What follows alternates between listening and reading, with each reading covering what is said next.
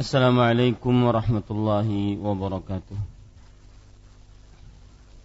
بسم الله الرحمن الرحيم إن الحمد لله نحمده ونستعينه ونستغفره ونعوذ بالله من شرور أنفسنا وسيئات أعمالنا من يهده الله فلا مضل له ومن يضلل فلا هادي له وأشهد أن لا إله إلا الله وحده لا شريك له وأشهد أن محمدا عبده ورسوله.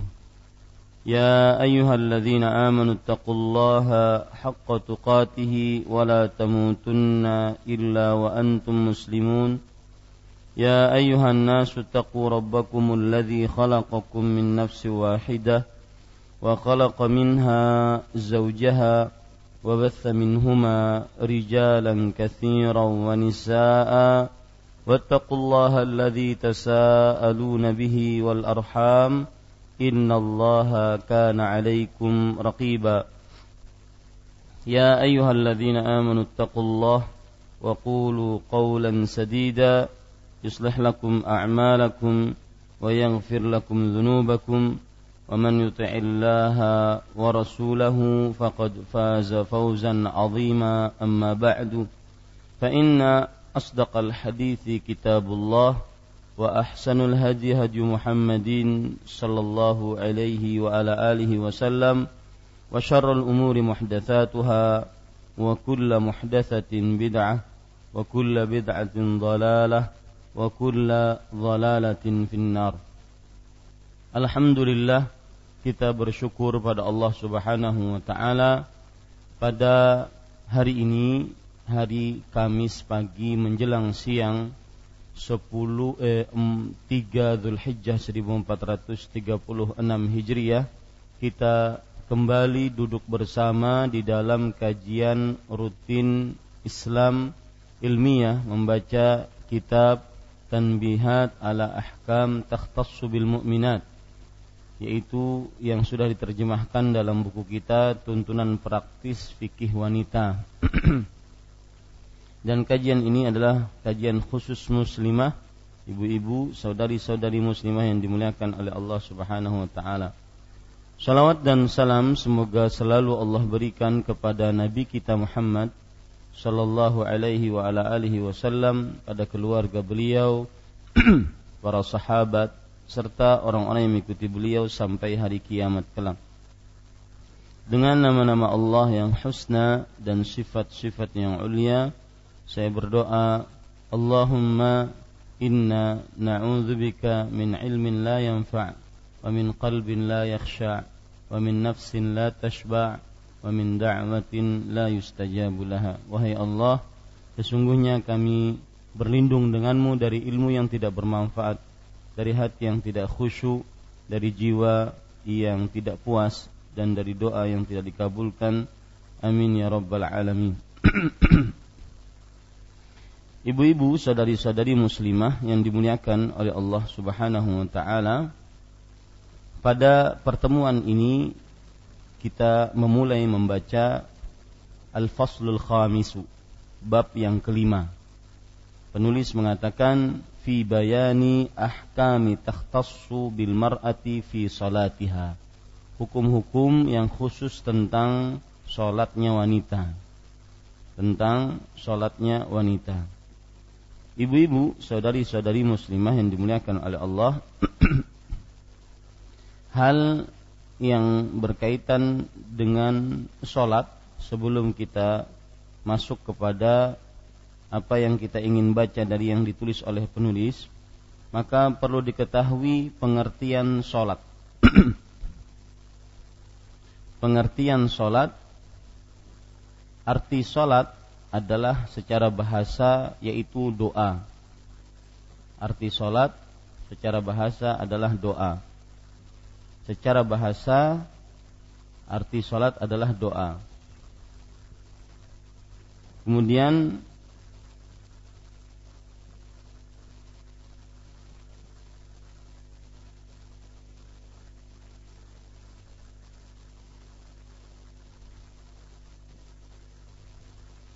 Hal ini berdasarkan firman Allah Subhanahu wa taala surat At-Taubah ayat 103. Lihat, arti salat, arti salat secara bahasa adalah doa.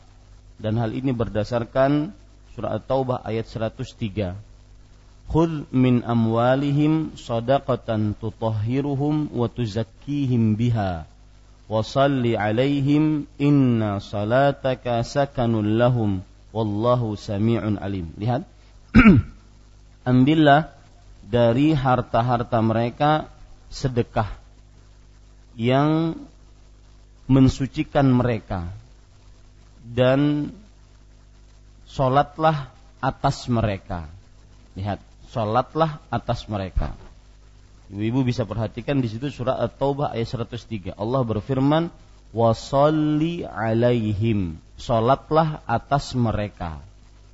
Inna salataka sesungguhnya salatmu sakanun lahum yaitu ketentraman bagi mereka.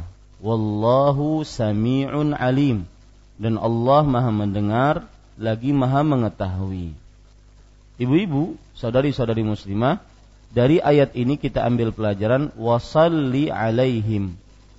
Salli alaihim salatlah atas mereka maksudnya adalah berdoalah atas mereka. Inna salataka sesungguhnya salatmu sakanun lahum adalah pe ketentraman bagi mereka. Berarti salat di sini adalah doa. Ini poin pertama, pengertian salat secara bahasa. Sholat secara bahasa artinya adalah doa. Coba perhatikan lagi hadis Rasul Shallallahu Alaihi Wasallam dalam riwayat Imam Muslim Nabi Muhammad Shallallahu Alaihi Wasallam bersabda, "Idza du'iya ahadukum falyujib, fa in kana sa'iman falyusalli, wa in kana muftiran falyat'am." Lihat, jika salah seorang dari kalian diundang untuk makan, terutama undangan walimatul ursh.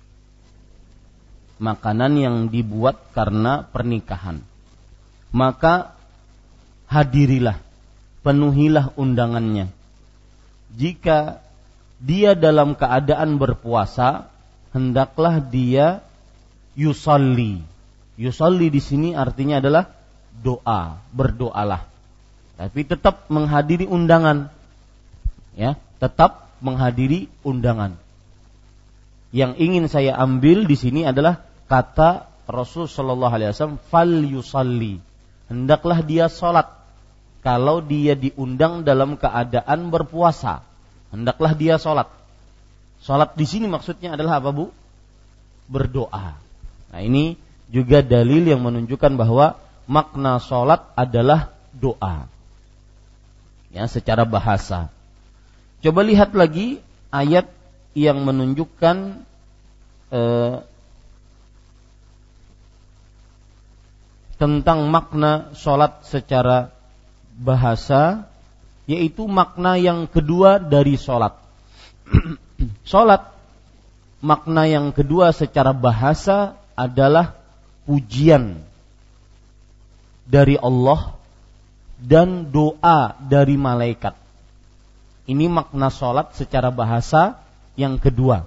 Pujian dari Allah dan doa dari malaikat.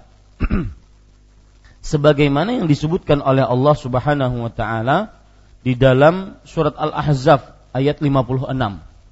Allah berfirman, Innallaha wa malaikatahu yusalluna 'alan nabi. Ya ayyuhalladzina amanu sallu 'alaihi wa sallimu taslima. Wahai eh, sesungguhnya Allah Subhanahu wa taala dan para malaikatnya bersalawat atas nabi. Wahai orang-orang yang beriman, bersalawatlah atasnya, atas beliau dan ucapkanlah salam dengan ucapan yang banyak. Ini lihat kata-kata yusallun, bersolawat atas Nabi. Seorang tabi'i yang bernama Abu Aliyah menafsiri makna bersolawat. Masa Allah bersolawat atas Nabi? Iya, Allah bersolawat atas Nabi. Tapi maknanya apa? Allah bersolawat atas Nabi. Beliau mengatakan, Salatullahi sana'uhu alaihi indal malaikah. Yaitu pujian Allah terhadap Nabi Muhammad sallallahu alaihi wasallam di depan para malaikat. Ini makna solat yang kedua. Pujian Allah terhadap Nabi Muhammad sallallahu alaihi wasallam di depan para malaikat. Wa salatul malaikah ad-du'a dan solatnya para malaikat maksudnya para malaikat bersolawat atas Nabi maksudnya mendoakan ya maksudnya mendoakan.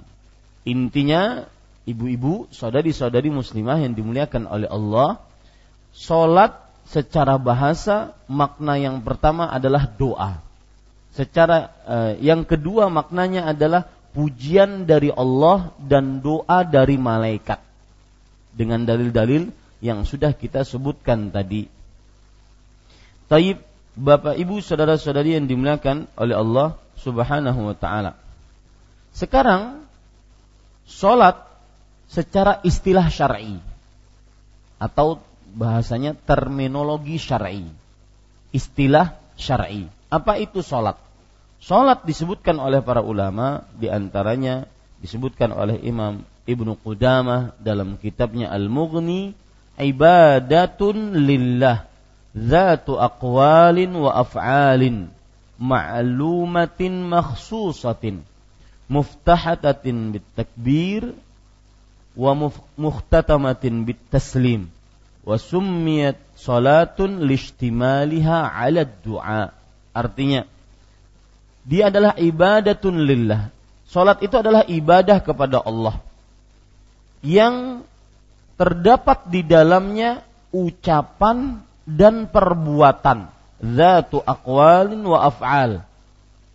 Ucapan dan perbuatan. Ma'lumatun makhsusah. Yang dikenal dan khusus. Maksudnya apa? Salat gerakannya dan ucapannya itu dikenal oleh kaum muslim melalui ayat-ayat suci Al-Quran dan hadis-hadis Rasul Shallallahu Alaihi Wasallam. Dan sholat ucapannya dan gerakannya khusus, tidak sembarangan. Ada yang namanya mengangkat takbirat, mengangkat tangan tatkala takbiratul ihram, mengangkat tangannya pun sejajar. Ada lagi yang namanya sholat, ada ruku, ada i'tidal, ada sujud, ada duduk di antara dua sujud ini semua menunjukkan bahwasanya sholat itu gerakannya khusus, ucapannya khusus.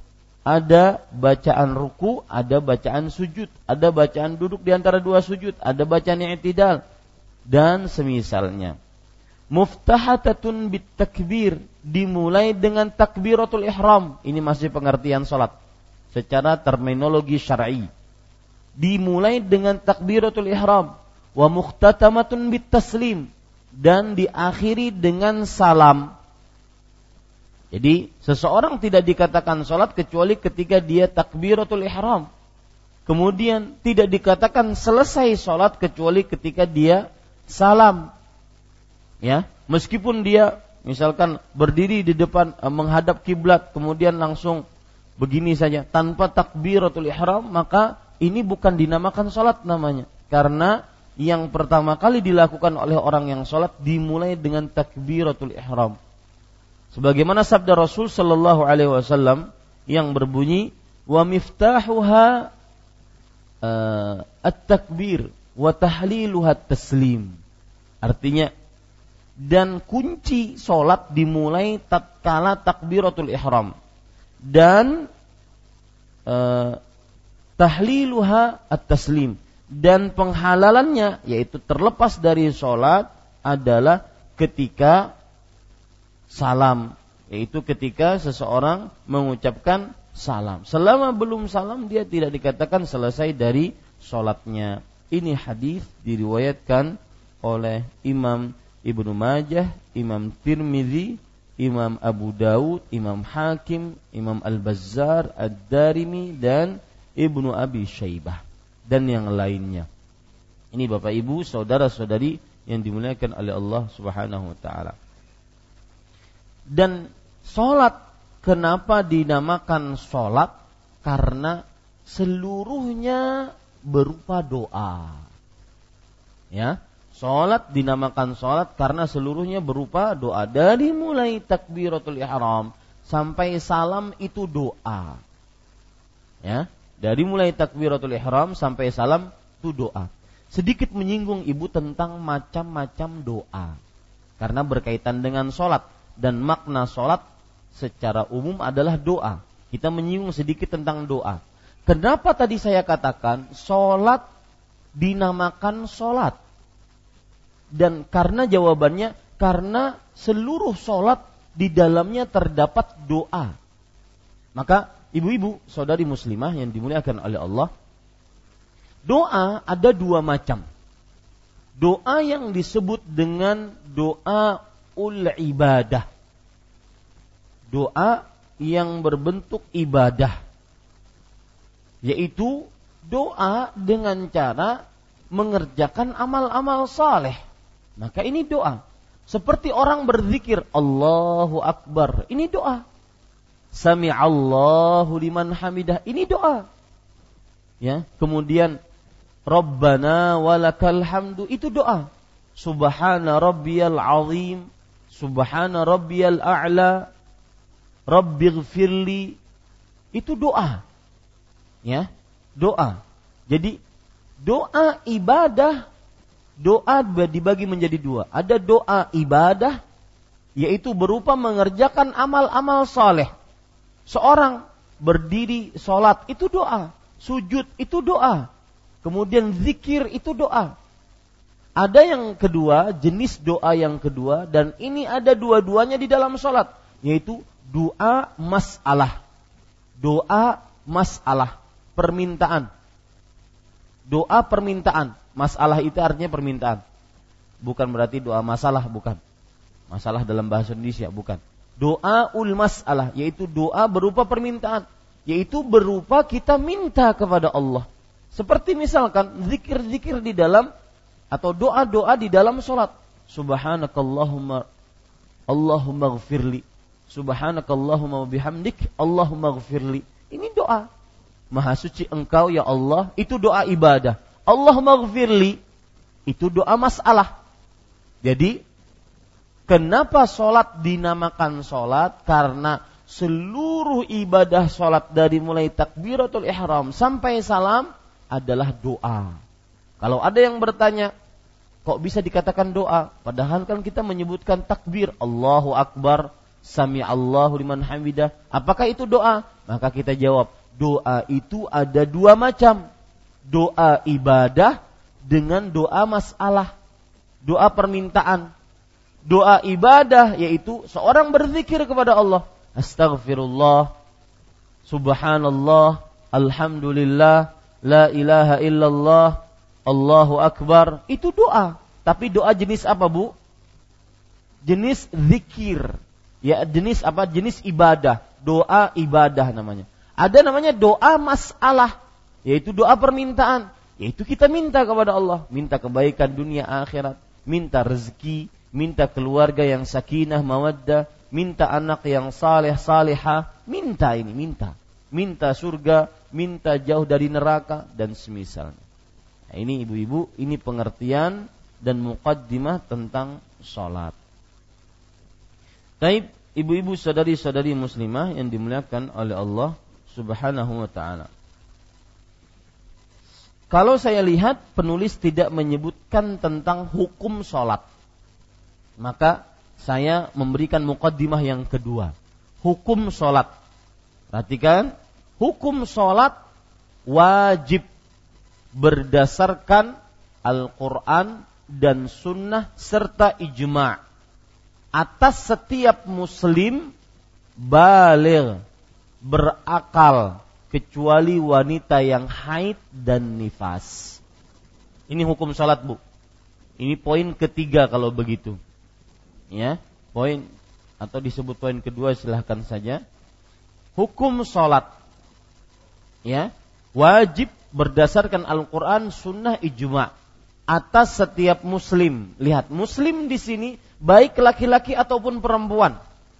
Balir, balir yaitu seorang anak seorang anak manusia yang sudah mencapai keadaan balir. Ya, nanti saya akan jelaskan balir itu apa. Yang ketiga yaitu yang berakal. Yang tidak berakal berarti tidak wajib. Yang tidak balik berarti tidak wajib. Kecuali wanita yang haid dan nifas. Nah, ini ibu-ibu, saudari-saudari yang belikan yang Allah Subhanahu wa taala.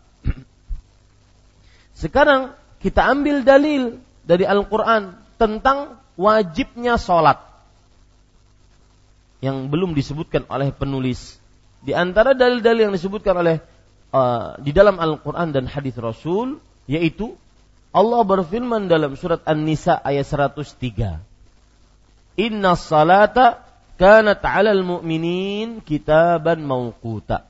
Sesungguhnya salat adalah merupakan kewajiban atas orang-orang beriman pada waktu-waktu yang telah ditentukan. Ini menunjukkan bahwa salat wajib.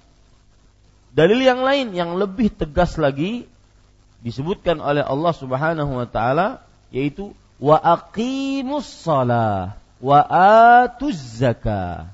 Dirikanlah salat dan bayarlah zakat.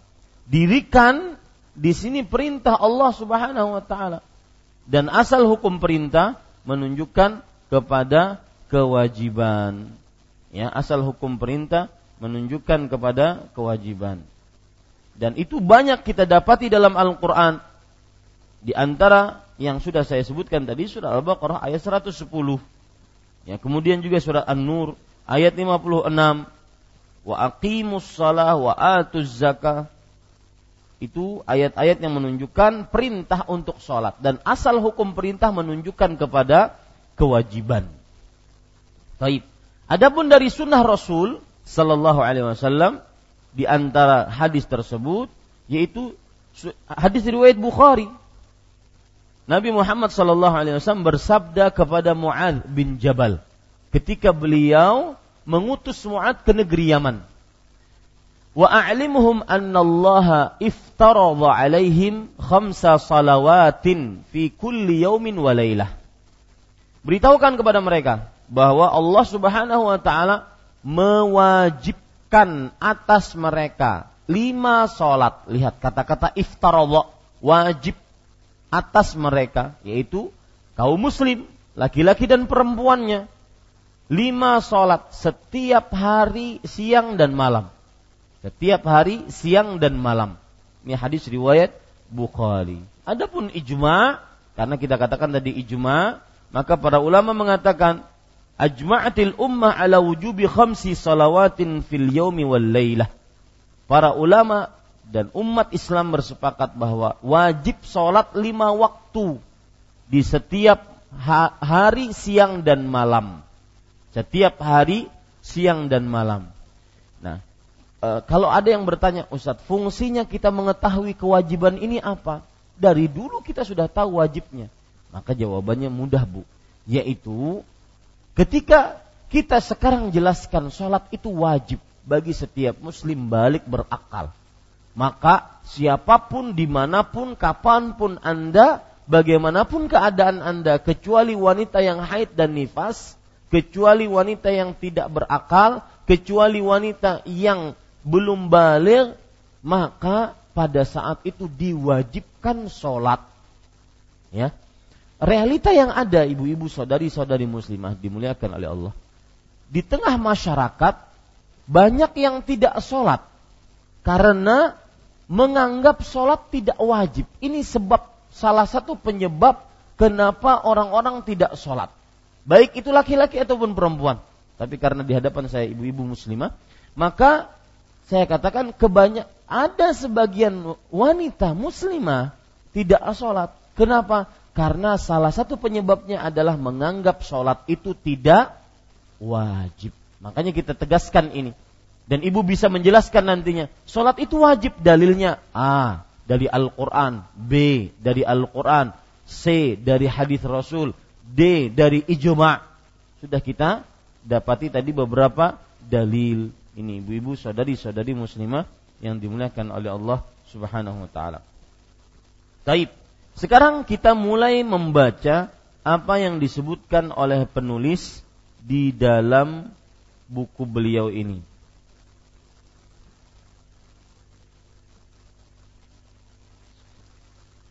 Beliau mengatakan, "Hafidhi ayyatuhal muslimatu ala salatiki fi awqatiha mustawfiyatun li syurutiha wa arkaniha wa wajibatiha." Yaqulu Allah Ta'ala li ummahatil mu'minin wa aqimna salata wa atina zakata wa ati'na Allah wa rasulah. Wahai wanita muslimah, perihalalah waktu-waktu salatmu dengan memenuhi syarat-syaratnya, rukun-rukunnya dan hal-hal yang diwajibkannya. Allah Subhanahu wa taala berfirman kepada ummahatul mukminin. Apa arti ummahat? Ummahat itu jamak daripada um. Ummun jamaknya ummahat. Ya. Ummahat, ummun jamaknya ummahatun. Ummun artinya ibu, ummahat artinya ibu-ibu. Para ibu, ummahatul mukminin. Ini gelar untuk istri-istri Nabi. Ya, ini gelar untuk istri-istri Nabi.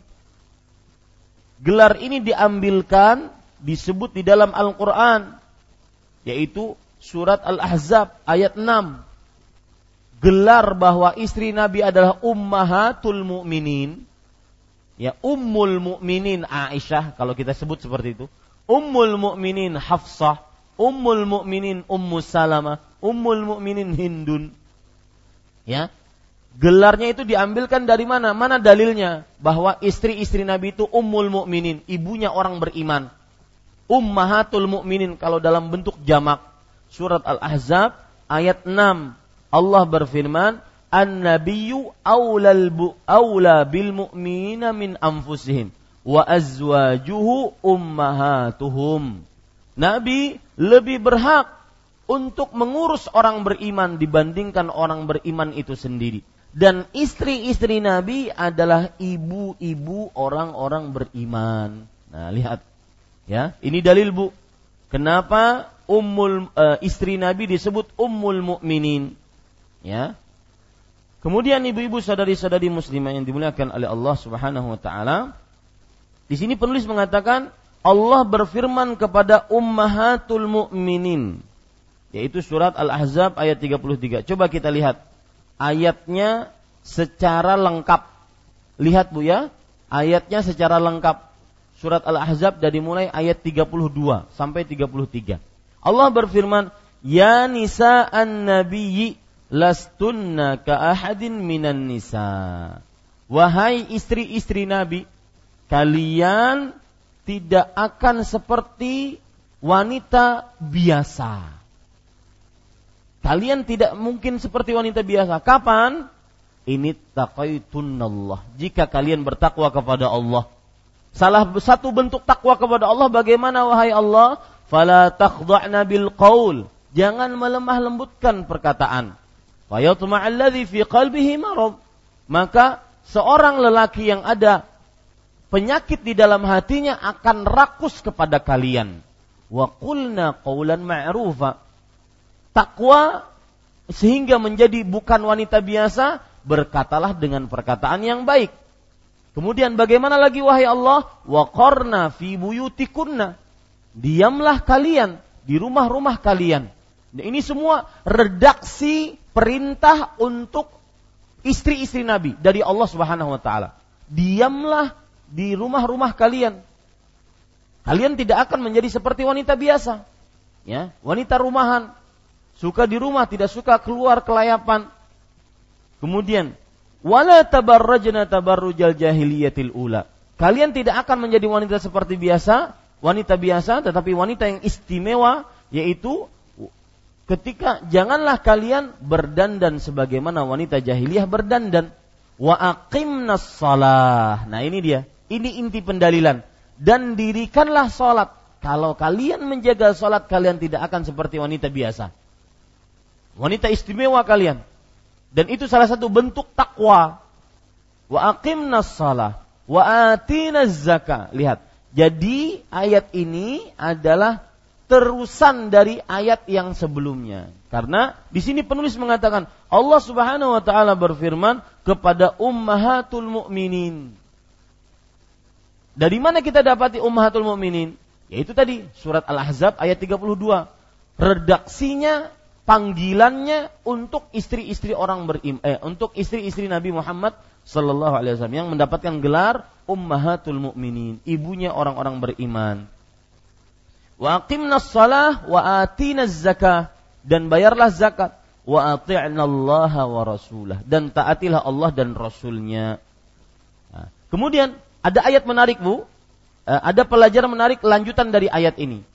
Yaitu saya bacakan lanjutannya, innama saya sudah pesan kepada ibu-ibu mudah-mudahan dikerjakan pesannya untuk membawa mushaf. Dibawa Bu? Bawa ya, bawa mushaf karena saya akan konsen sekali dengan Al-Quran dan juga hadis Rasul Shallallahu Alaihi Wasallam dan kitab yang kita baca. Kadang-kadang seperti ini kita memerlukan benar-benar melihat mushaf. Lihat ayat lanjutan dari ayat tadi. Al-Ahzab ayat 33 yaitu innama yuridullah liyudhiba ankumur rijsa ahlal bait wa yutahhirakum tathira. Lihat ayatnya artinya sesungguhnya Allah menginginkan untuk me saya ulangi, sesungguhnya Allah menginginkan untuk menghilangkan kotoran dari kalian wahai ahlul bait dan mensucikan kalian dengan sebenar-benar pensucian. Pelajaran menarik Ibu dari ayat ini Al-Ahzab ayat 3 Allah menyatakan istri Nabi adalah apa? Ahlul bait dan ini bantahan kepada orang-orang Rafidah yang mencela Aisyah, mencela Hafsah, mencela istri-istri Nabi lainnya kecuali hanya beberapa orang. Kalian kalau seandainya benar-benar mengagungkan ahlul bait tentunya mengagungkan istri Nabi. Kenapa? Karena Allah menyebut istri Nabi sebagai apa? Sebagai apa bu? Ahlul bait. Ustadz dari mana itu? Lihat redaksinya. Ya, redaksi pertama dari mulai Al-Azab ayat 32. Ya nisa'an nabi. Wahai istri-istri Nabi. Sampai redaksi tersebut kepada Al-Ahzab ayat 33. Karena ayatnya berkesinambungan, berurutan. Ini dalil yang begitu tegas bahwa istri-istri Nabi adalah ahlul bait. Nah, ini ibu-ibu, saudari-saudari muslimah yang dimuliakan oleh Allah. Baik. Jadi sudah kita ambil pelajaran wa aqimnas shalah. Ini untuk ummahatul mukminin. Kalau ada orang berkata, "Ustadz, itu kan redaksinya, perintahnya, tujuannya untuk istri-istri Nabi. Sedangkan kita bukan istri Nabi. Berarti hukumnya kita nggak dapat. Maka ibu perhatikan, dicatat baik-baik seluruh khitabus syariah, seluruh redaksi syariat itu berlaku umum kecuali jika ada pengkhususan. Nih, ibu sadari-sadari muslimah. Seluruh redaksi syariat berlaku umum kecuali jika ada pengkhususan. Umum maksudnya apa? Umum untuk laki-laki perempuan. Umum maksudnya apa? Umum untuk Nabi dan umatnya. Umum maksudnya untuk apa? Umum untuk istri-istri Nabi dan seluruh kaum muslimah. Begitu, umum. Makanya keluarlah sebuah kaedah, catat kaedah ini. Ya. ya mungkin papan tulis. Catat kaedah ini. Yang berbunyi al-ibratu bi'umumil lafzi la bi khususis sabab. Ya. Ini pentingnya kadang-kadang papan tulis. Tapi itu pun menuai menuai kritikan. Ya, ya pokoknya ibu saya pesan kepada ibu dan ini bisa dijadikan prinsip hidup. E, menunggu orang tidak mengeritik kita itu akan menjadi kita gila. Ya, bagaimanapun.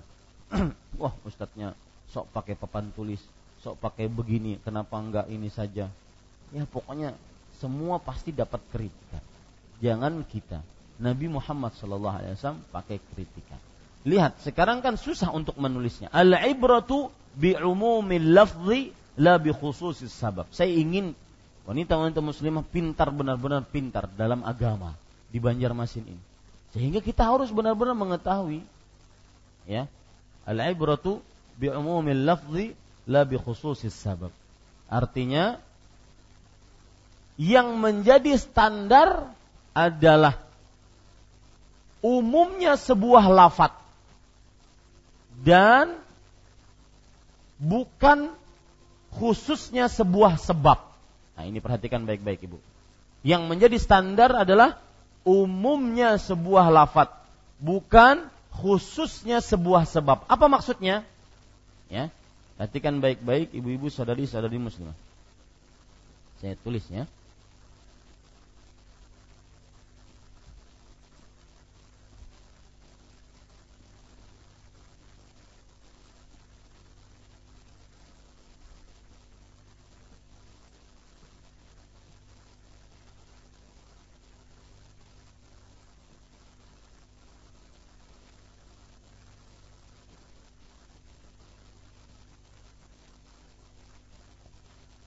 Bahasa Arabnya seperti ini, al-ibratu bi'umu bi'umumil lafzi la bi sababi. Artinya yang menjadi standar ukuran ini silahkan catat, yang menjadi standar ukuran adalah umumnya redaksi. Umumnya redaksi. Bukan La itu bukan khususnya sebab redaksi.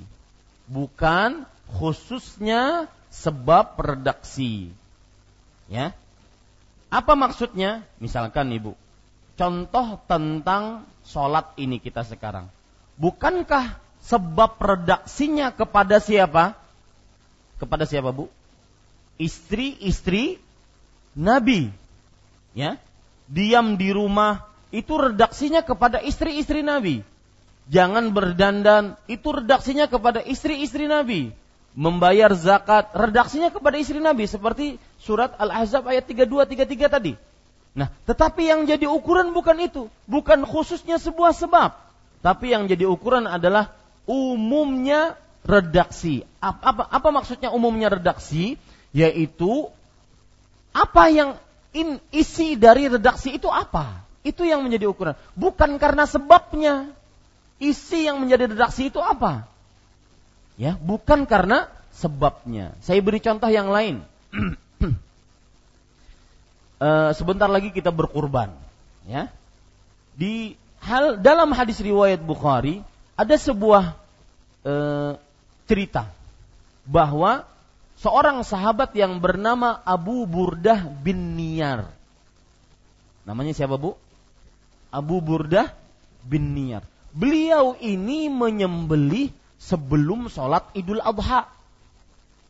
Padahal kalau hewan kurban itu disembelihnya kapan? Setelah sholat Idul Adha. Maka beliau adukan itu kepada Rasulullah. Ternyata kata Rasulullah, sembelihanmu tidak sah karena disembelih sebelum Idul Adha. Nah, itu sebab kejadian terjadi sebab. Tetapi apakah hukumnya hanya untuk Abu Burdah bin Niyar? Tidak. Hukumnya apa, Bu? Umum. Nah, begitu, Bu. Hukumnya umum bahwa menyembelih tidak diperbolehkan umum bagi umat Nabi Muhammad SAW seluruhnya.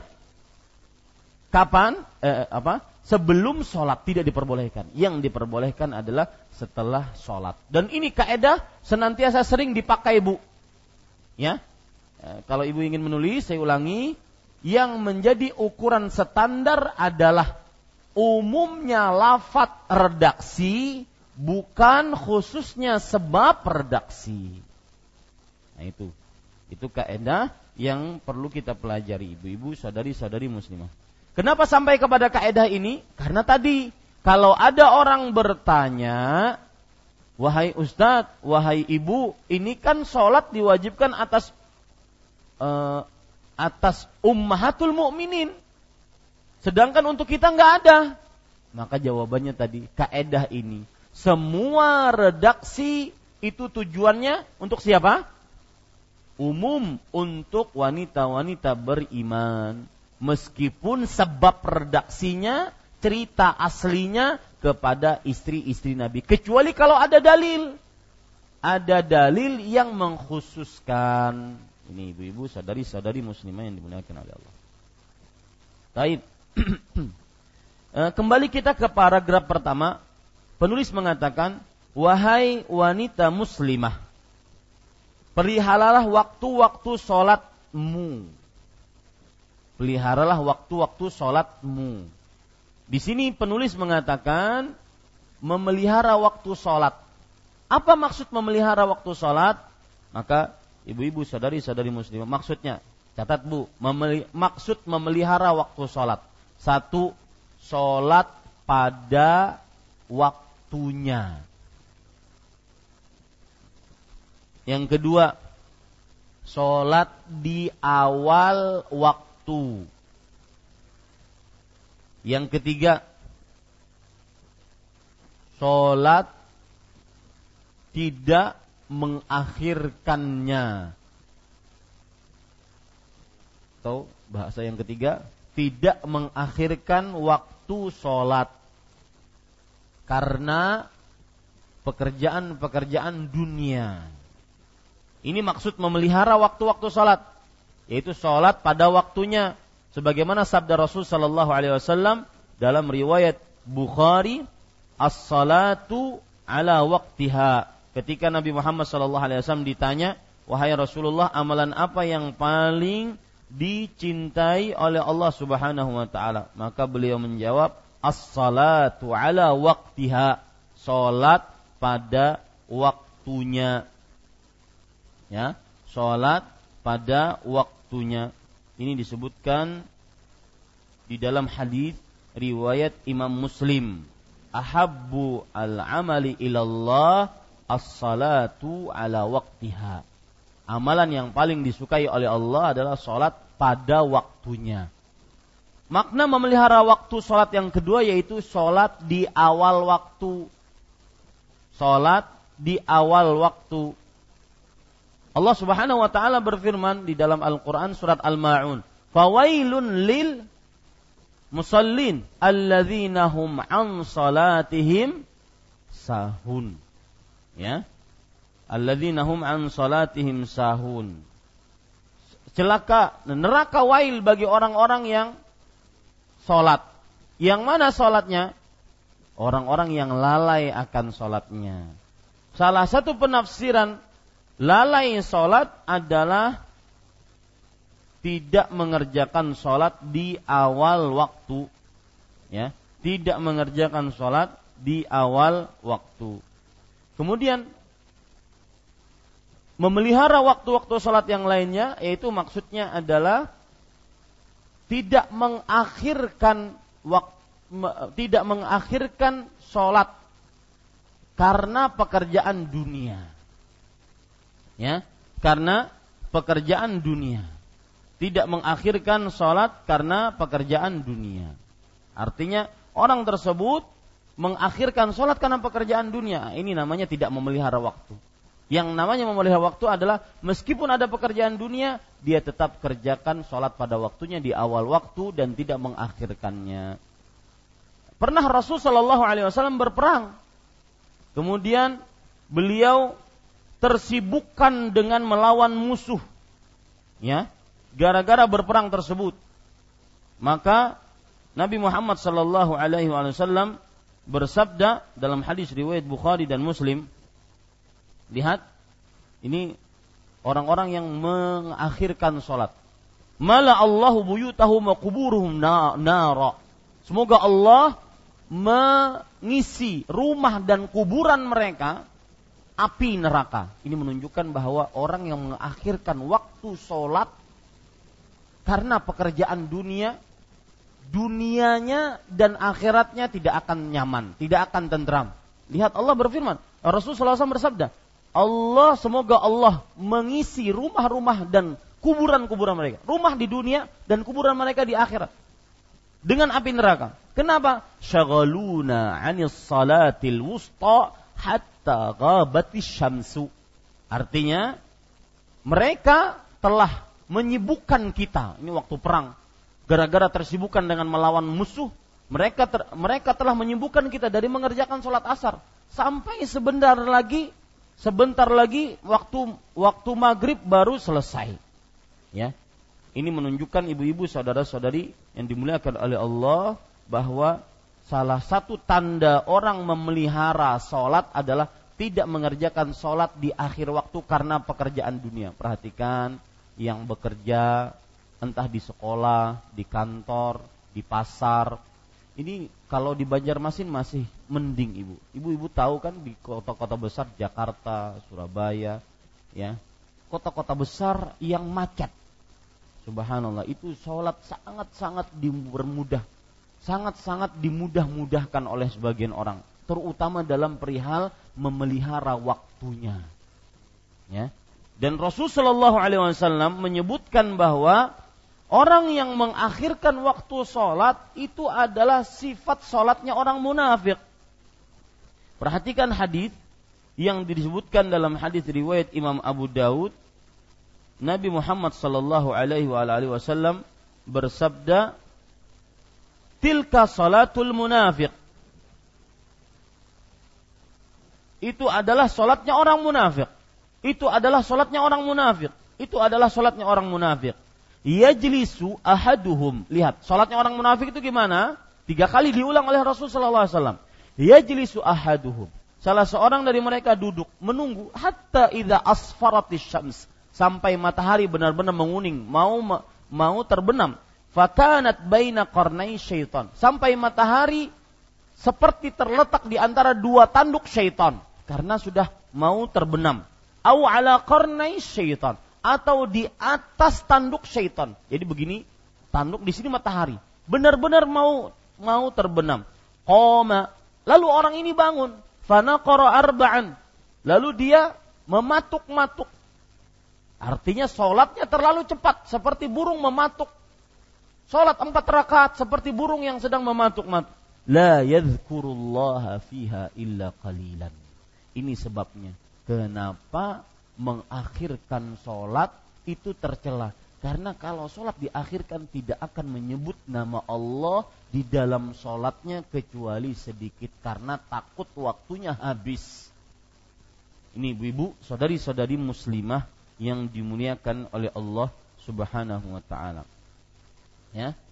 Baik, sekarang kita lanjutkan membaca apa yang disebutkan oleh penulis dan mohon maaf saya membaca bahasa Arabnya karena kadang-kadang terjemahan yang ada di dalam buku kita ada yang lebih, ada yang kurang, jadi mohon dimaklumi. Saya baca, kemudian penulis mengatakan, "Wahada amrun lil muslimati umuman." Ayat ini merupakan perintah untuk wanita muslimah secara umum. Nah, sebagaimana yang sudah saya singgung tadi, Makanya penulis mengingatkan, Syekh Saleh Fauzan mengingatkan, ayat ini meskipun ditujukan kepada istri-istri Nabi, maka ini juga redaksinya ditujukan kepada kaum muslimat secara umum. Karena tadi kaedahnya apa? Al-ibratu bi'umumil lafzi la bi khususis sababi. Ya, ini ini kaedah dihafal Ibu kalau seandainya memang diperlukan. Taib. Kemudian penulis mengatakan fassalatu hiya ruknu tsani min arkanil Islam. Wahia amudul Islam wa tarkuha kufrun yakhruju yukhriju minal millah. Fala dina wala islama liman la salata lahu minar rijali wan nisa. wa ta'khiru as-salati an waqtiha min ghairi udhrin syar'iyyin idha'atun laha. قال الله تعالى فخلف من بعدهم خلف adha'u as-salata الشهوات فسوف يلقون fasawfa إلا من illa man وعمل صالحا فأولئك يدخلون الجنة ولا faulaika شيئا. Lihat, artinya salat adalah rukun Islam yang kedua.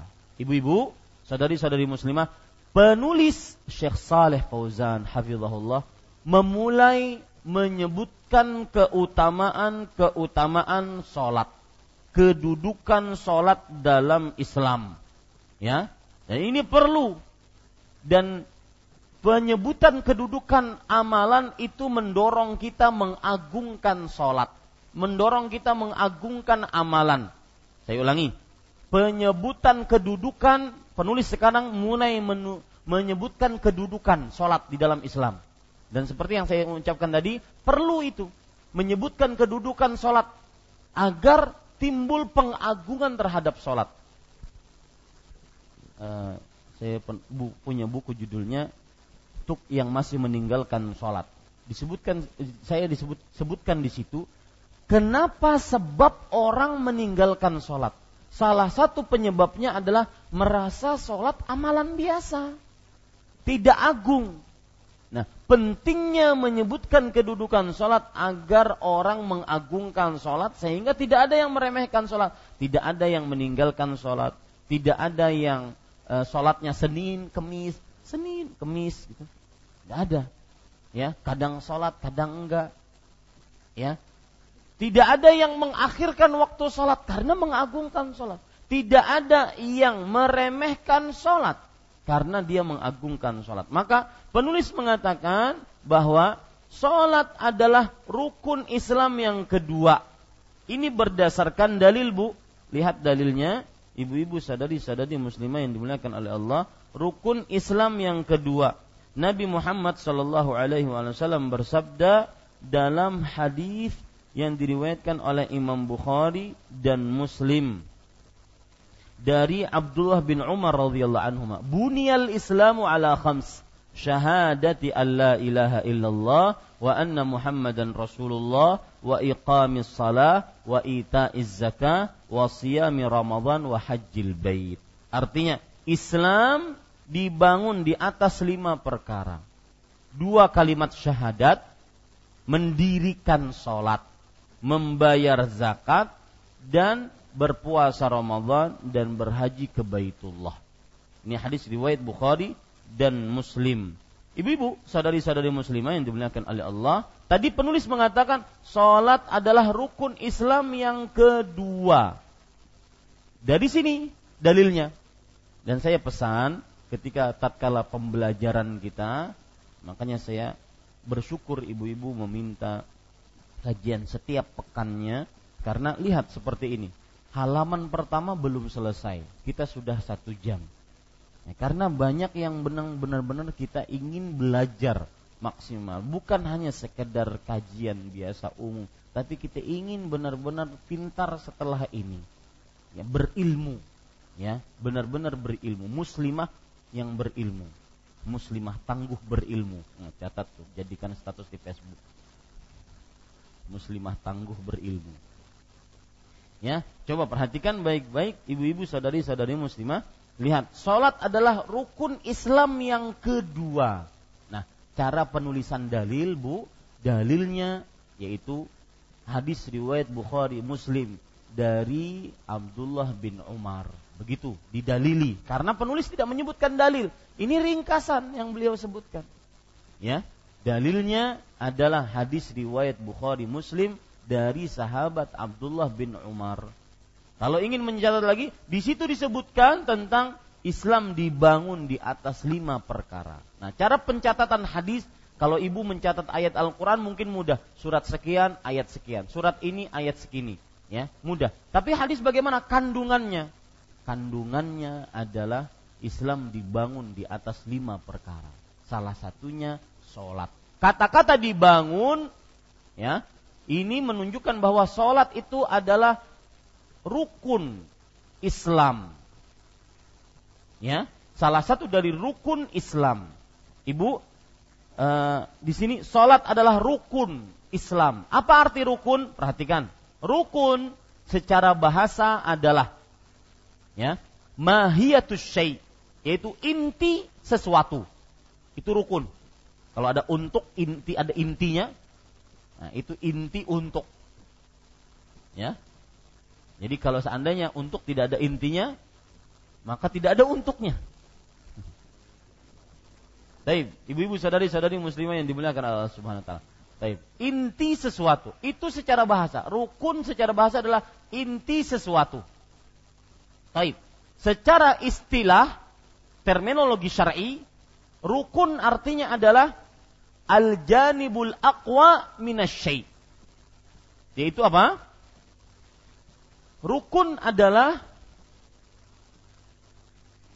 bagian yang paling kuat dari sesuatu.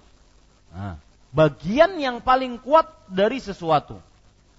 Kalau ibu lihat sekarang masjid ini, bagian yang paling kuat dari sesuatu dari masjid ini mana? Itu yang tiang-tiang uh, yang ada di dinding-dinding masjid. Tiang-tiang yang ada di dinding-dinding masjid.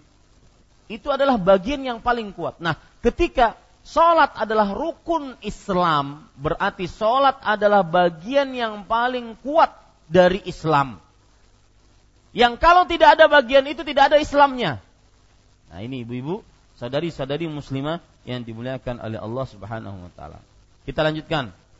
Salat adalah rukun Islam yang kedua. Ia merupakan tiang agama. Apa dalilnya? Salat merupakan tiang agama hadis riwayat Bukhari Abu Da afwan hadis riwayat Tirmidzi dari sahabat Muadz ya salat adalah merupakan tiang agama bahwa itu hadis riwayat Tirmidzi dari Muadz bin Jabal Nabi Muhammad SAW bersabda lihat Rasul amri al-Islam pokok segala macam urusan itu Islam ya pokoknya segala macam urusan Islam amuduhu as-salah tiangnya sholat.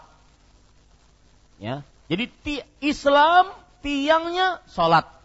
Nah, ini ibu-ibu saudara-saudari yang dimuliakan oleh Allah Subhanahu wa taala. Jadi dalilnya tadi apa? Hadis riwayat Tirmizi dari sahabat Muad bin Jabal radhiyallahu anhu. Kandungan dalil kandungan hadisnya apa? Bahwa isi uh, bahwa Islam adalah pokok semua urusan. Tiangnya sholat. Baik. Kemudian ibu-ibu saudari-saudari yang dimuliakan oleh Allah Subhanahu wa taala, itu dua kedudukan yang disebutkan oleh penulis tentang sholat. Kalau kita ingin lihat hadis-hadis yang lain, dalil-dalil yang lain, kita akan banyak dapati kedudukan-kedudukan sholat. Saya sebutkan beberapa tambahannya sebelum kita masuk kepada perkataan penulis selanjutnya.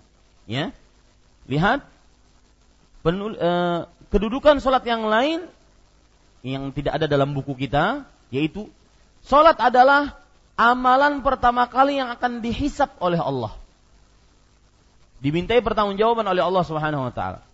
Salat adalah amalan pertama kali yang akan dihisap oleh Allah. Dalilnya yaitu hadis yang diriwayatkan oleh Imam At-Tabarani. Nabi Muhammad sallallahu alaihi wasallam bersabda, "Awwalu ma yus'alu anhu al-'abdu yaumal qiyamah yunzaru fi salatih. Perihal pertama yang akan ditanya atasnya seorang hamba pada hari kiamat, maka akan dilihat solatnya. Artinya akan ditanya tentang solatnya. Ini ibu-ibu, saudari-saudari yang dimuliakan oleh Allah. Kemudian kedudukan solat selanjutnya. Solat adalah penentu amal ibadah lainnya. Hmm. Sholat adalah penentu amal ibadah lainnya. Jika sholatnya baik, maka niscaya amal ibadah lainnya baik. Sholatnya buruk, rusak, niscaya amal ibadah lainnya buruk dan rusak. Ini ibu-ibu, sadari-sadari muslimah. Ini kedudukan yang ketiga. Dalilnya sama. Hadis riwayat Imam At-Tabarani. Eh, sahabatnya siapa? Anas bin Malik radhiyallahu anhu. Ya. Beliau bersabda Rasulullah SAW bersabda, fa in saluhat faqad aflah wa in fasadat faqad khaba wa khasir. Artinya, jika sholatnya baik, maka dia beruntung dan sukses. Jika sholatnya buruk, rusak, dia rugi dan sengsara. Ini ibu-ibu, saudari-saudari muslimah yang dimuliakan oleh Allah. Taib. Kemudian, kedudukan sholat yang keberapa? Kelima berarti ya. Tadi sudah saya sebutkan, yang disebutkan oleh penulis sholat adalah rukun Islam kedua. Sholat adalah tiang agama. Yang kita sebutkan yang ketiga, sholat adalah amalan perkara yang ditanya pertama kali di sisi Allah.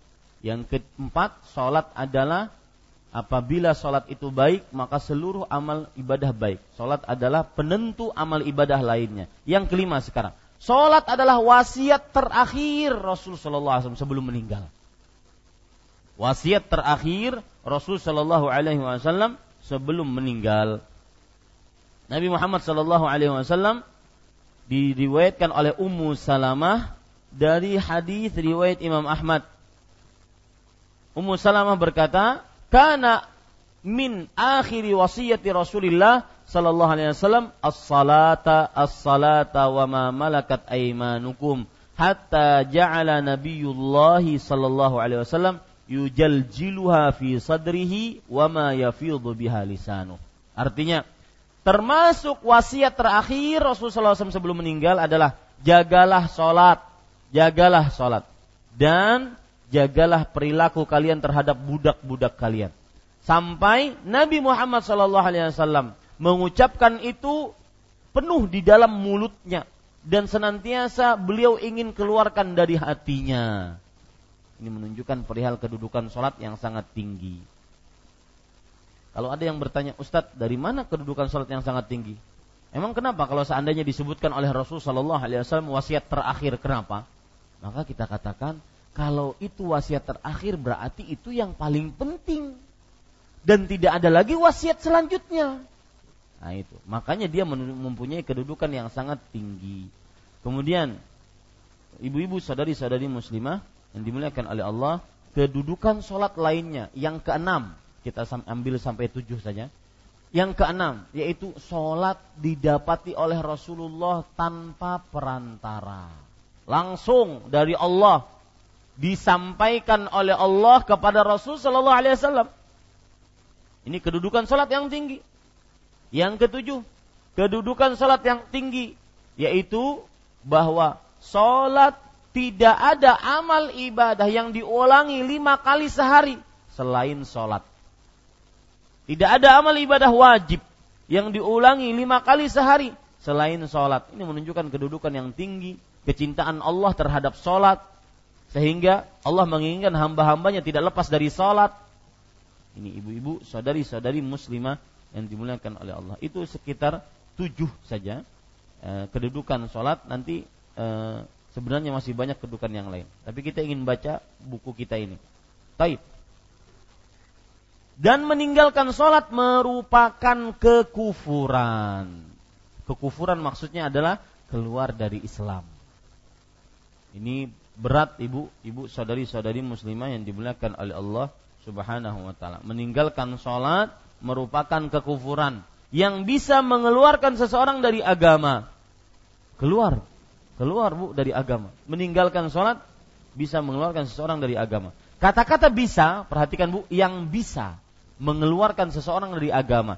Di sini terdapat pelajaran bahwa terjadi perbedaan pendapat di antara para ulama tentang hukum tarikus sholat, hukum meninggalkan sholat. Lihat bu, perhatikan baik-baik. Kata bisa itu menunjukkan terjadi perbedaan pendapat di antara para ulama tentang hukum meninggalkan sholat.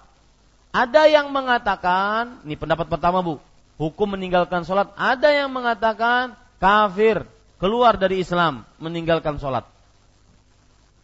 Walau sekali, dengan sengaja, tanpa ada alasan yang dibenarkan oleh syariat, maka dia kafir, keluar dari Islam. Ini pendapat pertama.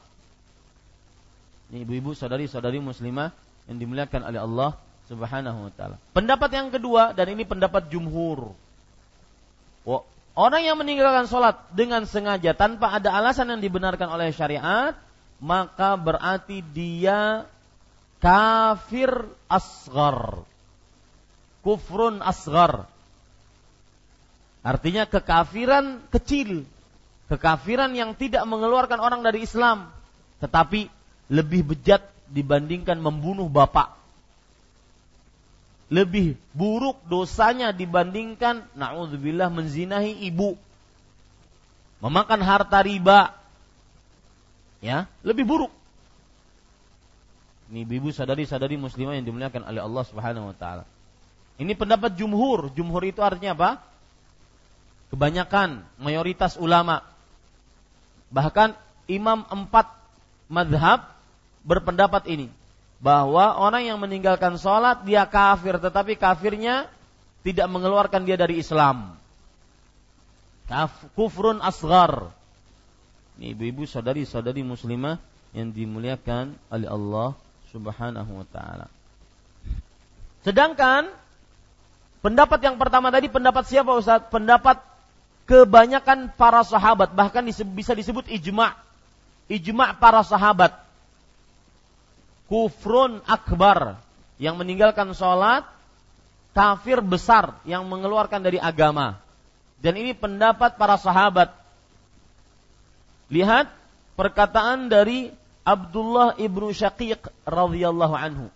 Beliau berkata kana ashabu Rasulillah sallallahu alaihi saya ulangi kana ashabu Muhammadin sallallahu alaihi wasallam la yarawna syai'an minal a'mali tarkuhu kufrun ghairas salah. Artinya, para sahabat Nabi Muhammad sallallahu alaihi wasallam tidak melihat sesuatu dari amal-amal yang ditinggalkan itu menyebabkan kepada kekafiran selain sholat. Ini pendapat para sahabat Nabi radhiyallahu anhum. Dan sebagian ulama berijma bahwa para sahabat Nabi berijma tentang bukan berjima ya, berijma. Ijma, berkonsensus, bersepakat dalam sesuatu sepeninggal Rasulullah. Itu arti ijma. Bersepakat dalam sesuatu sepeninggal Rasulullah SAW. Para sahabat berijma bahwa yang meninggalkan sholat kafir. Di antara yang menukil ijma tersebut Ibnu Hazm di dalam kitab beliau Al-Muhalla.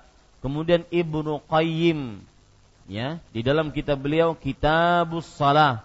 Kemudian juga uh, Ibnu Utsaimin dalam kitab beliau Asy-Syarh Al-Mumti'. Ini menunjukkan bahwasanya para sahabat berpendapat dengan pendapat pertama. Dan berat Bu, ya. Kalau sholat itu disepakati oleh para sahabat meninggalkannya kufur. Maka hati-hati. Kitanya hati-hati jangan pernah meninggalkan sholat. Walau sekalipun. Kemudian lihat suami kita. Lihat anak-anak kita yang sudah balik terutama kemudian lihat kerabat kita bapak ibu wallahi ibu bakti lebih bakti adalah seseorang ketika menyadarkan bapak ibunya yang belum sholat sehingga menjadi sholat.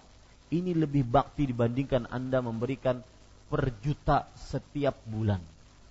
Satu juta per bulan. Atau dua juta per bulan. Atau apa saja yang diinginkan oleh orang tua, dia akan belikan. Lebih bakti ketika Anda menyadarkan bapak ibu Anda yang belum sholat. Dan bersyukurlah bapak ibu kita yang masih hidup sampai sekarang masih sholat dan mudah-mudahan mereka istiqamah di dalam sholatnya karena berhadapan dengan kekafiran bu mengeluarkan dari, dari Islam lihat penulis mengatakan dan sepertinya penulis kita Syekh Saleh Fauzan beliau ini berpendapat pendapat yang pertama dan kebanyakan ulama Najd ulama Arab Saudi berpendapat pendapat pertama seperti Syekh bin Bas, Syekh Utsaimin, Syekh Saleh Fauzan, ya kemudian eh, Syekh Abdul Muhsin Al-Abbad, kebanyakan berpendapat pendapat pertama yaitu yang meninggalkan sholat kafir. Ya, walau sekali. Ya, walau sekali. Maka tidak ada agama dan tidak ada Islam bagi orang yang tidak sholat. Baik dia laki-laki maupun wanita. Nah, ini perkataan berat, Bu. Tidak ada agama. Maksudnya apa? Lihat, Bu. Sedikit saya ingin menjelaskan. Agama dalam bahasa Arab, lihat papan tulis. Agama dalam bahasa Arab, bahasa Al-Quran, bahasa hadis disebut dengan ad-din. Ya. Agama dalam bahasa Arab, dalam bahasa Al-Qur'an disebut ad-din.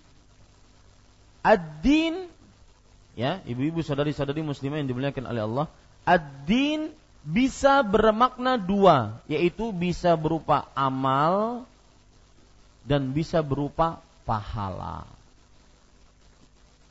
Ya, ad-din bermakna dua, bisa berupa amal dan bisa berupa pahala. Lihat di sini penulis mengatakan maka tidak ada agama. Artinya apa? Mana maknanya bu? Tidak ada agama bagi yang meninggalkan sholat, bagi yang tidak sholat. Apakah maksudnya tidak ada amal atau tidak ada pahala? Nah, bu, pilih atau dua-duanya? Hah? Paham maksud saya? Di sini penulis mengatakan, maka tidak ada agama. Kemudian penulis, dan tidak ada Islam. Kok dua? Agama dan Islam. Makanya saya harus menjelaskan. Agama dalam bahasa Arab, dalam ayat Al-Quran, dalam hadis Rasul, itu kita dapati bermakna ad-din. Ad-din dalam bahasa Indonesia agama. Agama bisa maknanya dua. Pahala dan amal. Contoh misalkan saya beri contoh biar ibu e, bisa memahami lebih dalam. Allah berfirman dalam surah Al-Fatihah, "Maliki yau Maliki yaumiddin." Rajanya agama. Nah, lihat Bu. Apa maksud agama di sini? Rajanya hari agama. Apakah hari amal ataukah hari pembalasan pahala atau dosa? Hari pembalasan pahala atau dosa. Nah, ini ibu sadari-sadari muslimah. Lihat lagi Allah berfirman di dalam surat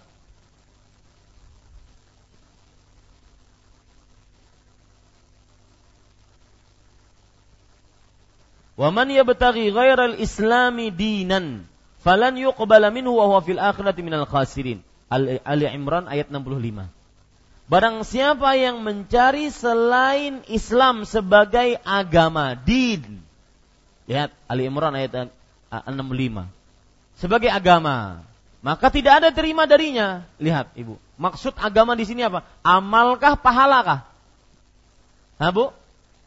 Amal. Barang siapa yang mencari selain Islam sebagai amalan, maka tidak diterima dari amalnya, darinya amalnya. Dan dia di akhirat termasuk orang-orang yang merugi. Ini ibu-ibu. Jadi kalau kita kita baca di sini, maka tidak ada agama, berarti tidak ada is, uh, amal. Amalnya nggak diterima, yang nggak sholat. Berat bu ya. Amal yang tidak diterima yang tidak sholat. Dan tidak ada Islam, berarti dia bukan orang Islam. Tidak beragama. Ya, tidak beragama. Bagi yang tidak sholat, baik dia laki-laki maupun wanita. Nah, ini menunjukkan beratnya bu permasalahan sholat. Ya, maka saya sering ditanya, Ustadz bolehkah seorang perempuan wanita muslimah meminta cerai untuk suami yang tidak sholat? Maka jawabannya boleh. Itu salah satu uzur syar'i.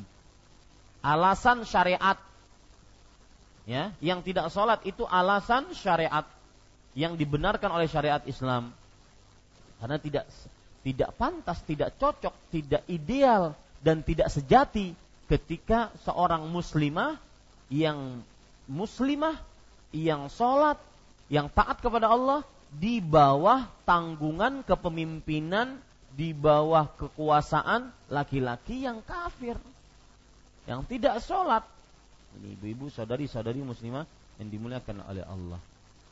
Di sini terdapat pelajaran, Bu. Kalau ada orang yang tidak sholat lalu meninggal, disolati enggak? Hah, ibu? Hah? Ada orang yang tidak sholat, meninggal, dicabut nyawanya. Disolati tidak? Maka lihat bu, lihat pendapat dua pendapat tersebut. Ini membedakan dua pendapat itu. Ya, kalau ada, eh, kalau pendapat pertama apa tadi pendapat pertama? Kafir. Berarti disolati enggak? Tidak disolati, tidak dimandikan, tidak dikafani, tidak boleh dipekuburkan di pekuburan kaum muslim, tidak boleh diambil harta warisnya. Ya, ini ibu-ibu sadari-sadari muslimah. Berat kan? Sedangkan pendapat yang kedua, mohon maaf saya agak teriak tadi. Saya ini diprotes, Ustaz jangan teriak-teriak. Kalau lagi ceramah berantem katanya. Ya. Tetapi ya begitu itu sudah sudah sesuatu yang kalau perlu untuk ditegaskan ya harus seperti itu. Uh, yang ke, kalau kita mengambil pendapat kedua, apa tadi pendapat kedua?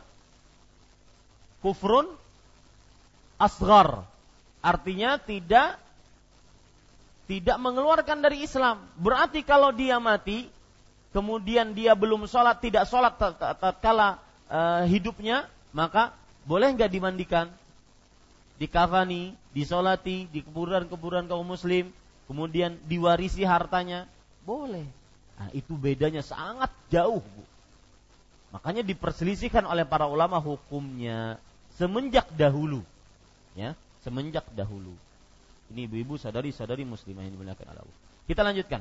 Sedangkan mengulur-ngulur waktu salat sampai akhir waktu tanpa ala tanpa alasan yang disyariatkan oleh agama termasuk menyia-nyiakan sholat. Sebagaimana firman Allah, maka datang sesudah mereka generasi pengganti yang buruk. Lihat disebutkan oleh Allah di sini yang buruk, yang menyia-nyiakan sholat dan memperturutkan hawa nafsunya. Maka kelak mereka akan menemui kesesatan kecuali orang-orang yang bertaubat. Ibu-ibu, saudari-saudari muslimah yang dimuliakan oleh Allah, Pelajaran yang kita bisa ambil dari ayat ini yaitu Rasul Shallallahu Allah menyebutkan orang-orang yang menyia-nyiakan sholat. Siapa yang mereka menyia-nyiakan sholat? Catat bu. Satu, yang menyia-nyiakan sholat adalah satu, yang tidak sholat. Ini menyia-nyiakan sholat. Ya. Yang kedua, yang mengerjakan sholat tidak di awal waktu. Ini menyia-nyiakan sholat. Yang ketiga, yang meninggalkan sholat, nah, yang saya ulangi, saya ulangi, menyia-nyiakan sholat yang pertama adalah yang tidak mengerjakan sholat sama sekali, itu yang pertama. Yang kedua, yang meninggalkan mengerjakan sholat sesekali, ini menyanyiakan sholat juga. Menye mengerjakan sholat sesekali. Ya. Kadang subuh sholat. Zuhur asar nggak sholat. Maghrib sholat. Tapi tadi yang saya sebutkan sholatnya Senin, Kemis. Gitu. Senin, Kemis, sholat kadang sholat, kadang enggak. Gitu ya. Ini menyanyikan sholat yang kedua. Yang ketiga, sebagaimana yang sudah saya sebutkan tadi, yaitu orang yang mengakhirkan waktu sholat dan tidak mengerjakan di awalnya. Mengakhirkan waktu sholat. Yang keempat, orang yang menyanyiakan sholat adalah orang yang mengerjakan sholat di luar waktu. Di luar waktu. Yang kelima, orang yang menyia-nyiakan sholat adalah orang yang menganggap sholat tidak wajib. Ini yang kelima. Menganggap sholat tidak wajib. Yang keenam, termasuk orang-orang yang menyanyiakan sholat, terutama ini bagi para lelaki yang tidak sholat di masjid. Yang ketujuh, ya, yang tidak sholat di masjid.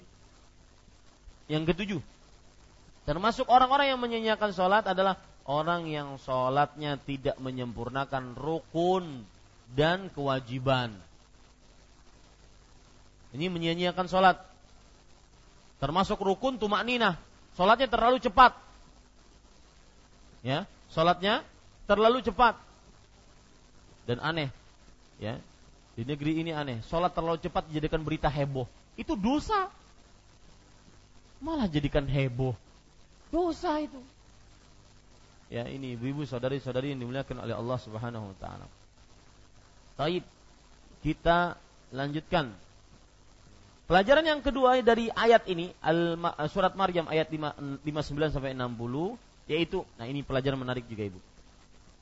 Seseorang menyia-nyiakan sholat salah satu penyebab utamanya pasti adalah mengikuti hawa nafsu.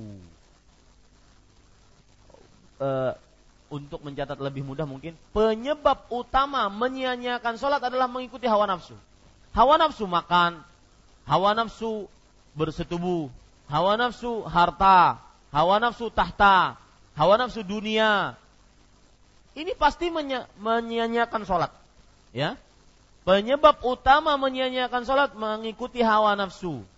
Entah itu tahta, wanita, jabatan, hawa nafsu semua. Ini ibu-ibu sadari-sadari muslimah yang dimuliakan oleh Allah Subhanahu wa taala. Baik, kita lanjutkan sampai e, kepada poin ini selesai nanti baru kita buka pertanyaan. Penulis kemudian mengatakan, "Waqad dzakara al-Hafiz Ibnu Katsir fi tafsirihi an jami' am jam'in min a'immatil mufassirin anna ma'na idha'ati as-salah إضاعة مواقيتها بأن تصلى بعدها يخرج وقتها. وفسر البغوي وفسر الغي الذي يلقونه بأنه الخسار وفسر بأنه واد في جهنم. وللمرأة أحكام في الصلاة تختص بها عن الرجل وإيضاحها كما يلي ليس على المرأة أذان ولا إقامة. artinya Al-Hafidh Ibnu Katsir rahimahullah taala dalam tafsirnya, tafsir Imam Ibnu Katsir nama tafsirnya catat Bu, Tafsirul Qur'anil Azim. Jadi yang kita kenal tafsir Ibnu Katsir. Nama asli bukunya yaitu apa? Judul bukunya yaitu Tafsirul Qur'anil Azim. Tafsir Quran Azim. Itu nama asli dari tafsir Imam Ibnu Katsir. Al-Hafidh Ibnu Katsir ini Bu, ulama abad ke-8 Hijriah. Ulama abad ke-8 Hijriah yang bermazhab Syafi'i. Ya. Ini ibu-ibu sadari-sadari muslimah yang dimuliakan oleh Allah. Menyebutkan dalam sejumlah akhir tafsir uh, dalam sejumlah ahli tafsir. Nah, ini kan salah Bu terjemahannya. Uh, saya ingin bertanya Bu, ibu-ibu semua punya buku Hah? Ada yang tidak punya? Ada? Banyak? Mau saya belikan? ya, beli ya bu, beli. Ya, dibeli. Kalau seandainya tidak bisa beli, boleh di fotokopi. Ya, karena kita saya akan konsen sekali dengan buku ya, beli. Karena hadirnya ibu-ibu itu sudah ibadah, maka kita ingin menambahkan kelebihan di atas kelebihan. Artinya benar-benar mendapat ilmu. Ibu sudah meluangkan waktu, mungkin meninggalkan uh, pekerjaan di rumah, meninggalkan suami, meninggalkan anak dan semisalnya, maka uh, harus mempunyai buku. Dan kalau tidak punya buku, coba kita cari nanti solusinya. Kalau seandainya uh, cari solusinya, saya akan carikan ke beberapa orang atau beberapa yang di luar Kalimantan ini untuk mendatangkan. Kita beli saja, ya beli ya, udah Mohon di, di ini. Lihat di sini Al-Hafidh Ibnu Katsir rahimahullah dalam tafsirnya menyebutkan dari sejumlah ahli tafsir, bukan akhir di situ. Itu salah. Ahli tafsir tentang arti dari kalimat menyia-nyiakan sholat yaitu menyia-nyiakan waktunya. Nah, kita sudah sebutkan tadi uh, beberapa uh, pengertian menyia-nyiakan sholat yaitu menyia-nyiakan waktunya. Ya, Maksudnya apa? Menyanyiakan waktunya ini. Yaitu sholat tidak pada waktunya. Sholat di akhir waktu. Sholat di luar waktu itu menyanyiakan waktunya. Ya. Dengan pengertian ia melakukan sholat setelah waktunya mulai habis. Nah ini. Seperti orang munafik tadi. Sebentar lagi, lima menit lagi sholat asar selesai, baru dia sholat. Sholat empat rakaat cepat, langsung adzan maghrib. Sambung lagi tiga rakaat.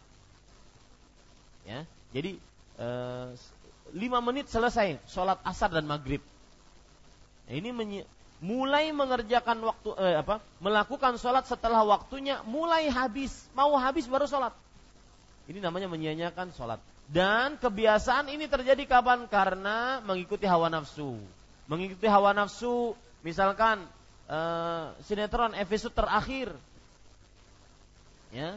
Atau misalkan adonan kue belum selesai masakan belum selesai ini mengikuti hawa nafsu ini ibu-ibu saudari-saudari muslimah yang dimuliakan oleh Allah. Kalau ada yang tanya, Ustaz, mengikuti hawa nafsu apakah termasuk mengikuti hawa nafsu melayani suami?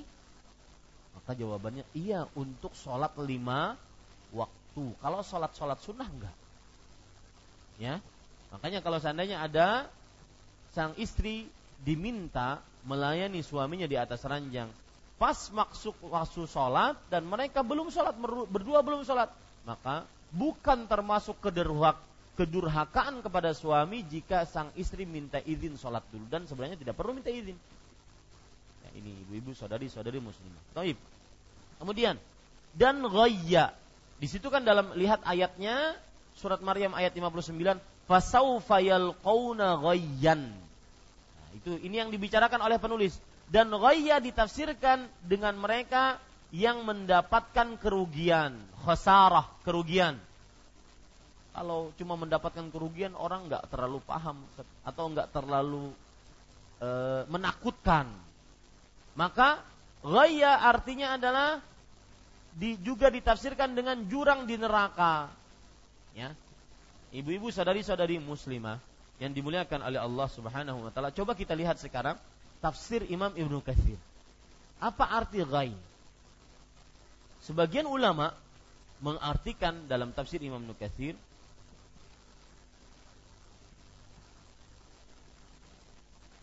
arti ghayyan. Dalam tafsir Imam Nukathir disebutkan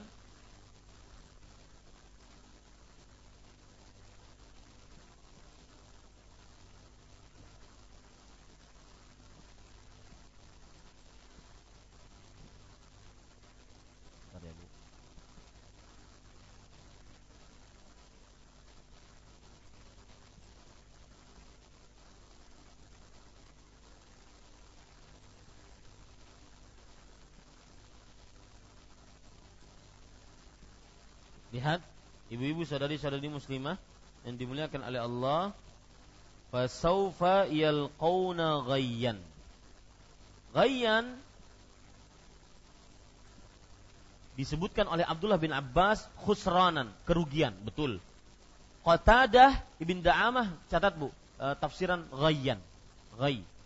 Yang pertama artinya khusran, yaitu kerugian. Itu tafsiran Abdullah bin Abbas. Kemudian Qatadah mengatakan ghai artinya syarran, keburukan. Kemudian Abdullah bin Mas'ud mengatakan ghai adalah wadin fi jahannam ba'idul qa'di khabithut ta'mi. Lembah dalam neraka jahanam yang dalam dan baunya busuk. Dalam dan baunya busuk. Ini, ini tafsiran ketiga dari ghai yang ditafsir oleh Abdullah bin Abbas radhiyallahu anhuma. Ya, ini ibu-ibu saudari-saudari yang dimuliakan oleh Allah Subhanahu wa taala. Itu tiga tafsiran yang disebutkan oleh penulis eh, oleh Imam Ibnu Katsir rahimahullahu taala. Nah, di sini penulis kan cuma mengatakan dan ghaib ditafsirkan dengan mereka yang mendapatkan kerugian. Dan ghaib juga ditafsirkan dengan jurang di dalam neraka. Betul. Jurang dalam neraka yang dalam dan baunya busuk. Kenapa disebutkan dalam, Bu? Dan kenapa disebutkan bau busuk? Karena ses, e, sebuah tempat ketika dia semakin dalam maka akan menghabiskan e, oksigen yang susah seorang manusia bernafas. Ditambah lagi dengan bau busuk, maka akan sangat mematikan. Maka ibu-ibu saudari-saudari ini benar-benar perkara yang ngerikan tatkala kita membaca orang-orang yang meremehkan sholat. Dan saya pesan jika ingin menasehati orang yang yang tidak sholat, salah satu caranya adalah kenalkan buruknya meninggalkan sholat. Salah satunya ini dan akan kita bahas pada pertemuan yang akan datang apa buruknya orang meninggalkan sholat. Sampai sini kita dulu berhenti. Wallahu alam sallallahu nabi Muhammad walhamdulillah. Silahkan jika ada yang ingin bertanya. Nah.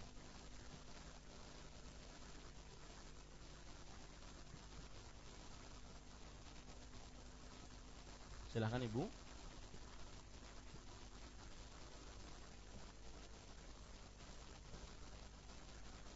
Ada mix tuh? Di luar tema tidak mengapa. Di dalam tema tidak mengapa. Silahkan jika ada yang bertanya.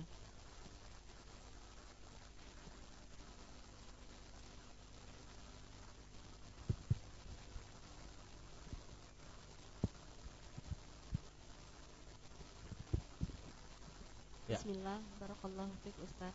Fiik bar. Eh, bagaimana Ustaz cara sholat orang yang sakit yang dia itu tidak bisa untuk e, duduk dia cuma bisa berbaring bagaimana cara sholatnya apakah dia bisa menggabung antara sholat zuhur dan asar terima kasih Ustaz ya sama-sama Ibu Barakallah fiq Jazakallah khair atas pertanyaannya Semoga kita senantiasa diberikan kesehatan oleh Allah Subhanahu Wa Taala. Uh, Rasul Shallallahu Alaihi Wasallam bersabda dalam hadis riwayat Bukhari dan Bukhari, "Salli qa'iman fa illam tastati fa qa'idan fa illam tastati fa ala jam. Salatlah dalam keadaan berdiri, kalau tidak mampu maka salatlah dalam keadaan duduk. Kalau tidak mampu maka salatlah dalam keadaan berbaring. Ini dalil yang menunjukkan bahwa bolehnya salat seseorang yang tidak mampu duduk dia berbaring. Lalu salatnya bagaimana? Maka salatnya dengan semampunya. Allah berfirman, "Fattaqullaha mastata'tum." Bertakwalah kepada Allah sesuai dengan kemampuan kalian. Ya, fattaqullaha mastata'tum. Bertakwalah kepada Allah sesuai dengan kemampuan kalian. Hal ini disebutkan oleh Allah Subhanahu wa taala dalam ayat At-Taghabun ayat 16. Dan Rasul sallallahu alaihi wasallam bersabda, "Wa idza amartukum bi amrin fa'tu minhu mastata'tum." Jika aku perintahkan kalian dengan sebuah perintah, maka kerjakan sesuai dengan kemampuan kalian. Jadi orang sholat ketika berbahan, dia sesuai dengan kemampuannya. Kalau masih bisa mengangkat tangan, angkat tangan. Kalau masih bisa menundukkan kepala, menundukkan kepala sesuai dengan kemampuannya. Ya, taib. Lalu Ustadz bolehkah sholat orang tersebut menjamaknya? Sebelum saya e, e, kepada jawaban pertanyaan kedua, maka saya ingin menambahkan, kalau dia tidak bisa sama sekali, ngangkat tangan nggak bisa, cuma bisa kedip mata. Jadi seluruh anggota tubuhnya stroke. Ya, saraf-sarafnya tidak bekerja. Cuma bi, dibicarai uh, otaknya masih jalan. Kemudian tetapi dibicarai tidak bisa. Ya, dibicarai nggak bisa. Ini ibu-ibu saudari-saudari muslimah. Tetapi matanya masih jalan maka dia kata para ulama di antaranya Ibnu Rajab Al-Hambali fa in ajaza an dzalika kullih aw ma'a bi tarfihi wa shalla bi Kalau seandainya dia tidak mampu apa pun, maka dia kedip-kedipkan mata dan sholat dengan hatinya. Ya, seakan-akan dia ruku, seakan-akan dia sujud, seakan-akan dia seperti itu. Itu bu, kalau masih ada akal, sudah balik selain wanita haid dan nifas. Makanya saya tadi tekankan, Wajib bagi setiap muslim laki-laki dan perempuan. Selama dia balik berakal, selain wanita haid dan nifas, di mana pun, kapan pun, bagaimanapun keadaannya, tetap wajib. Baik. Kemudian, bolehkah dia menjamak sholat? Boleh. Bagi orang seperti ini boleh. Ya, Lawang wanita yang sehat saja kalau dia istihadah boleh menjamaknya. Istihadah wanita-wanita yang istihadah yang terus terusan keluar darah dari tubuh dari kemaluannya padahal itu bukan darah haid, maka boleh dia menjamaknya. Dan jamaknya disebut jamak suri, yaitu mengerjakan sholat zuhur sebentar lagi sholat asar dia kerjakan. Setelah sholat asar, sholat zuhur baru dia kerjakan sholat sholat zuhur eh apa sholat zuhur dulu baru sholat asar. Tetapi jamak saja tidak boleh kosor karena kosor khusus untuk apa bu? untuk musafir. Jadi boleh itu ya. Itu salah satu alasan yang dibenarkan oleh syariat untuk menjamak sholat karena sakit. Wallahu a'lam. Naam. Tafadhol. Yang lain.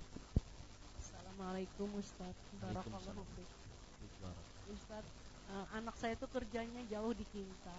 Tapi kalau setiap sholat Jumat di sana tuh bukan menggunakan bahasa Indonesia tapi bahasa Arab Ustaz. Jadi gimana Ustaz caranya kita supaya mengerti gitu bahasanya tuh Ustaz. Setiap kali khutbah Jumat tuh di sana bahasa Arab Ustaz. Iya. Assalamualaikum. Waalaikumsalam warahmatullahi wabarakatuh. Di kalau kita tilik eh, perbedaan pendapat di antara para ulama tentang wajibkah berkhutbah Jumat dengan bahasa Arab. Pertama, para ulama bersepakat bahwa berbahasa Arab lebih utama. Ya, lebih utama dibandingkan tidak berbahasa Arab. Kemudian timbullah kemudian terjadi perbedaan pendapat di antara para ulama, apakah wajib atau tidak. Mereka mengatakan sepakat uh, lebih utama dengan bahasa Arab, tapi wajib enggak? Maka ini terjadi perbedaan. Ada yang mengatakan bahwa khutbah itu adalah ta'abbudi. Lihat ya. Khutbah itu adalah sebuah ibadah yang tidak bisa diakalkan. Berarti kalau meskipun yang hadir di sini tidak paham bahasa Arab, maka khotib wajib berbahasa Arab. Ini pendapat pertama. Ya. Ada pendapat yang kedua mengatakan tidak wajib. Kenapa? Karena khutbah tujuannya bukan ta'abbudi, tetapi khutbah tujuannya memberikan nasihat. Maka apabila khutbah dengan bahasa Arab sedangkan audiensnya tidak paham bahasa Arab, maka tidak tercapai tujuannya yaitu memberikan nasihat. Wallahu alam saya lebih condong kepada pendapat yang kedua bahwa khutbah tujuannya adalah nasihat, pemberian nasihat. Maka boleh berbahasa Arab dan berbahasa selain Arab karena tujuannya adalah khutbah uh, tujuannya adalah memberikan nasihat. Lalu kalau seandainya ya seorang mengikuti khutbah yang berbahasa Arab, bagaimana? Maka jawabannya pada saat itu minta terjemahkan lawan khatibnya mbah sholat Jumat. Ya, ini ibu-ibu. Adapun kalau seandainya dia tidak paham ya itu berarti sudah memang seperti itu keadaannya bahwa si fulan anak kita tadi tidak paham bahasa Arab. Ya. Seperti itu wallahu a'lam.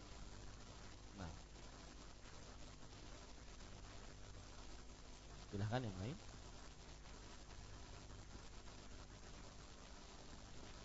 Cukup? Hah? Ada? Silahkan.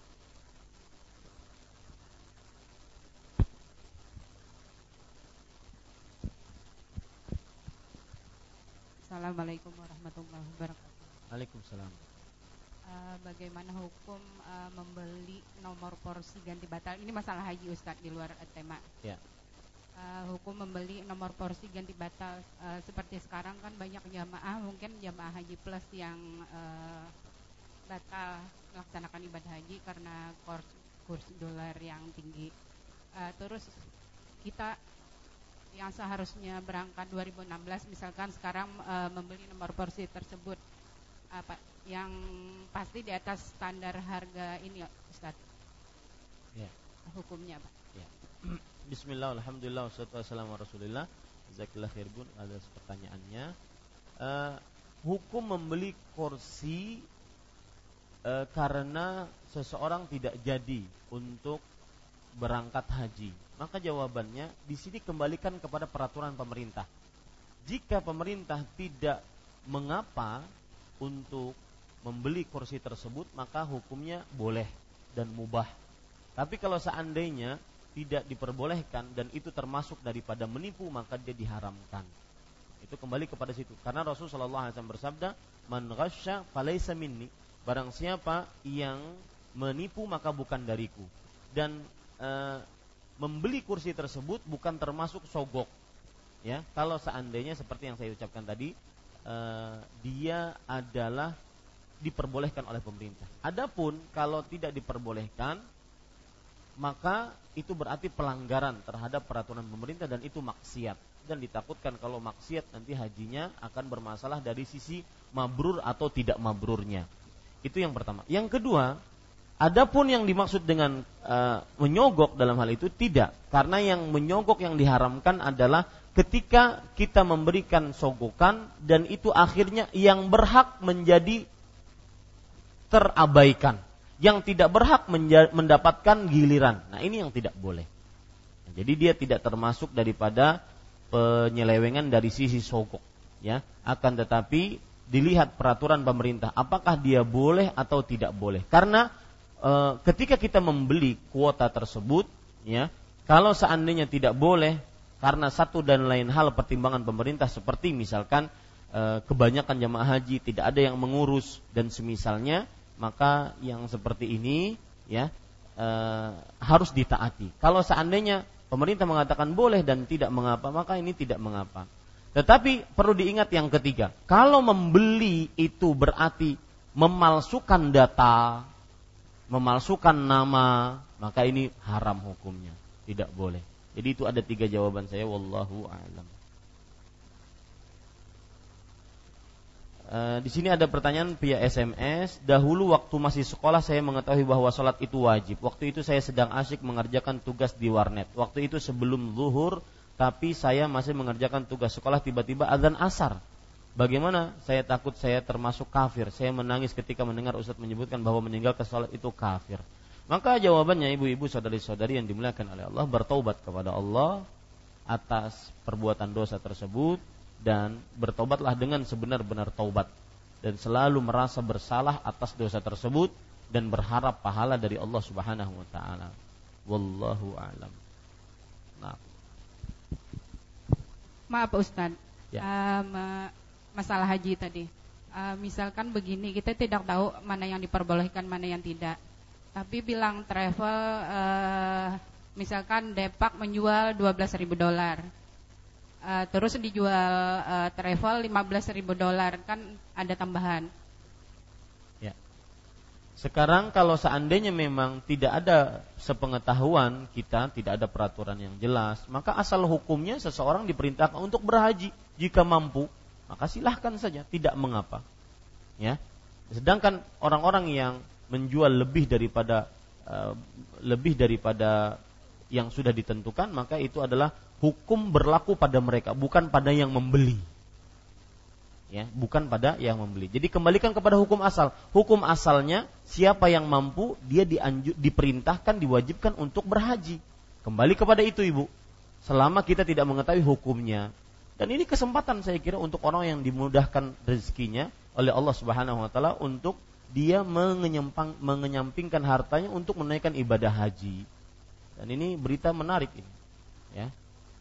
Jadi tidak mengapa kalau seandainya tidak ada peraturan yang jelas bahkan disebutkan bahwa kantor departemen agama menjual hal tersebut. Adapun menjual hal menjual uh, kuota tersebut dengan harga yang mahal, maka itu berurusan uh, si penjualnya bukan berurusan kepada yang membelinya. Ya, penjualnya dia menipu ya itu urusan dia. Kita sekarang ingin menaikkan ibadah haji. Setelah menunggu beberapa lama, maka mungkin kita ini adalah cara Allah Subhanahu wa taala untuk memudahkan kita untuk menaikkan ibadah ibadah haji. Jadi kembali kepada hukum asalnya, Bu. Selama tidak tahu ada hukum ada pemer, uh, apa ada peraturannya boleh atau tidak. Wallahu a'lam. Nah, ada yang lain?